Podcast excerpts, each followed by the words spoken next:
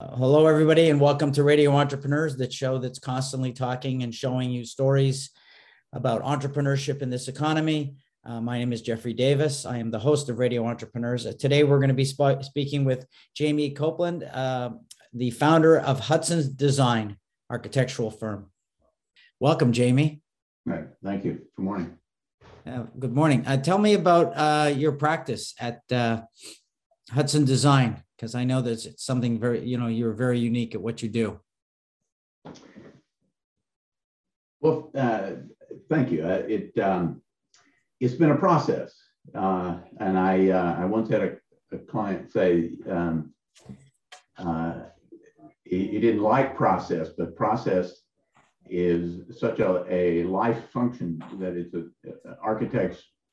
Uh, it is our way of getting the best decisions made. So um, when you say unique uh, uh, practice, we had, um, we started like most people. I, I was an intern. I um, was working in New York City and I had, uh, had come to understand I had some gifts. Um, I didn't know necessarily how to use them, but I knew that um, early on in, in uh, my childhood, I had uh, been playing with blocks, um, and I found I had a passion for building things. And that led me to uh, the School of Engineering. Um, and then um, ultimately, I realized with some frustration that, that engineering was not as creative as I had hoped.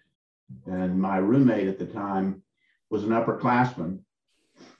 And uh, he came, he would come in uh, to the room and, and crash into bed about 2 a.m.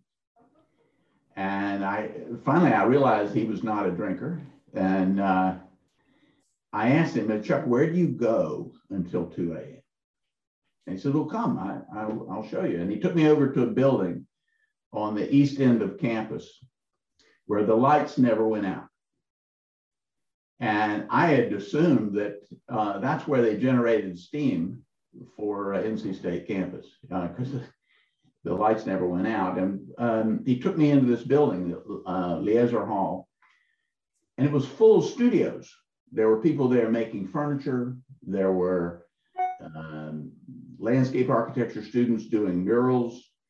Um, there were graphics artists, uh, architects uh, building models of buildings, and it was it was fascinating. I, I realized at that point I needed to change my uh, degree. And so I transferred into the School of Architecture. And um, that led to, uh, I've, I've, now been doing this um, 30 plus years and I, and I love what we do. And I've, I've got a, a like-minded group of people with me that, who also have discovered a way of serving people with their gifts. So Jamie, uh, what you know some of the things i know about architecture sometimes you know there's a look and there's a feel there's a style. Can you describe your look your feel your style? What makes you jamie? Well you know that's and that's a that is an important question and it, and it is an important realization for me that it is not about me. Um, um, I've discovered that to practice well and to serve well, uh, it's not about me. I, we spend a lot of time understanding what our clients want, understanding what drives them to buy a piece of real estate or to move to a certain community. Um, it is it has been a an epiphany in a way. Um, I worked for architects that um, were driven by getting published. Some, um, some were driven by making money. Uh, th- those were those were the particularly misguided. Uh, but there were a lot of reasons why people sought out architecture, um, but many of them were not very fulfilling. Um, what makes architecture fulfilling for me is serving other people. So it's never been about my look. We spent a lot of time trying to help clients, owners, families discover their style, and we do it beautifully. We do it uh, with a with an understanding of um, design, understanding of uh, the history of of uh, architecture, uh, and the many um, uh, ways in which you can uh, accomplish good design. So it, it's not about me. It's not about our firm. It, well, obviously, but uh, you know, I have heard that you have a you you know you you you look at the uh, structure uniquely in terms of its how it blends into the environment. Uh, for me, that's just you know I don't I don't understand it unless you could sort of explain that a little bit better to me. Well, um, one um, one common mistake um, that architects make is uh, to focus on the thing, you know, to to creating something um, it's really a, a um, it's a collaboration of, of um, things. It's a it's a an amalgam of influences that really start with the land and the owner's goals. Those are the, the fundamentals. I had one professor uh, gave us a very uh, poignant lesson about uh, how you master plan and how you how you focus on the most important components. He brought in a, a big glass uh, vase, a bucket of gravel, um, three rocks, a pail of sand, and a pitcher of water. And he looked out to the audience and was uh, we had a class of, of first year design students and uh, he said, um, Who, who's going to bet me that I can fit everything in this vase? And of course, we look at all the components and we think, there's no way. Uh, there's no way all of that's going to fit in. And so he, one by one, he carefully placed the big stones inside the vase. Uh, he then took the gravel and poured the gravel in and shook and said, all right, you think the rest of this is going to be, now we, by that time we were on to him. We realized our, uh, our mistake, you know, was assuming that um, all of that stuff had to go in at one time. He took the pail of sand and he poured that in and shook it. And then he, and he held up the pitcher. And of course, by that time, you know, the, the gig was up. We, we knew it was, he was right. But the, the point of his message was you have to get the large, most form-giving components into the project first. So if you're if you're working for a family and they have a special needs child, that's one of the large stones you got to work with.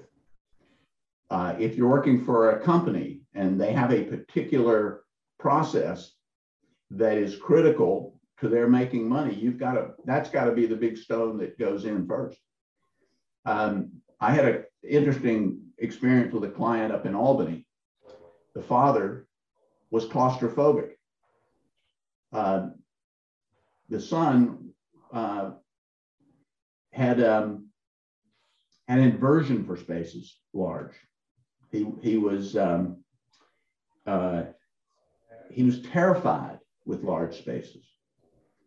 And you can imagine, I'm sitting there in their uh, at their dining table and we're, we're talking about the house and he's saying, you know, I want this foyer to be soaring and I want, you know, even meanwhile, his, his son is getting, is, is ducking his head, get, trying to get under the table. And, and finally it came time to, to talk about the bedrooms. And I, I asked Brian, I said, Brian, where's your favorite hiding place? Because I knew most children uh, have trouble with large spaces, especially those who are special needs children. Um, and he knew exactly what I was talking about. And he hopped up and he disappeared into the living room. And we followed to, to find him. And he was nowhere. He's not behind the curtains. He's not on cushions. I mean, he he had completely disappeared in that living room. And finally, I, I looked at this at this coffee table that had a display case in it that stopped at about six inches from the floor.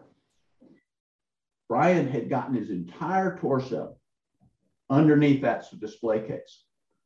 Uh, and it was his place to hide. Uh, so it just goes to show you, we, we have, we have within families, we have sometimes conflicting ideas um, that have to be worked out uh, in early in the process. Um, and it is these, these large ideas that must go first. And so that, that, um, that has driven uh, a lot of our process is how do we help clients? How do we help owners? How do we help uh, family members identify what's truly important to them? Interesting. Uh, we are speaking with uh, Jamie Co- uh, Copeland, uh, founder of Hudson Design. Uh, Jamie, if someone wants to view some of the firm's work, get to know, and maybe contact you, how would they find you? Uh, we have a website. it's um, hudsondesign.pro. Um, we have yeah, we have a website and we also have a Facebook page. Um, and uh, yeah, I, I we, we try and be we, we try and be uh, findable. Uh, we're in Garrison, but we also uh, do quite a bit of work uh, up and down the Hudson River into um, the Adirondacks. We've done projects in the Caribbean.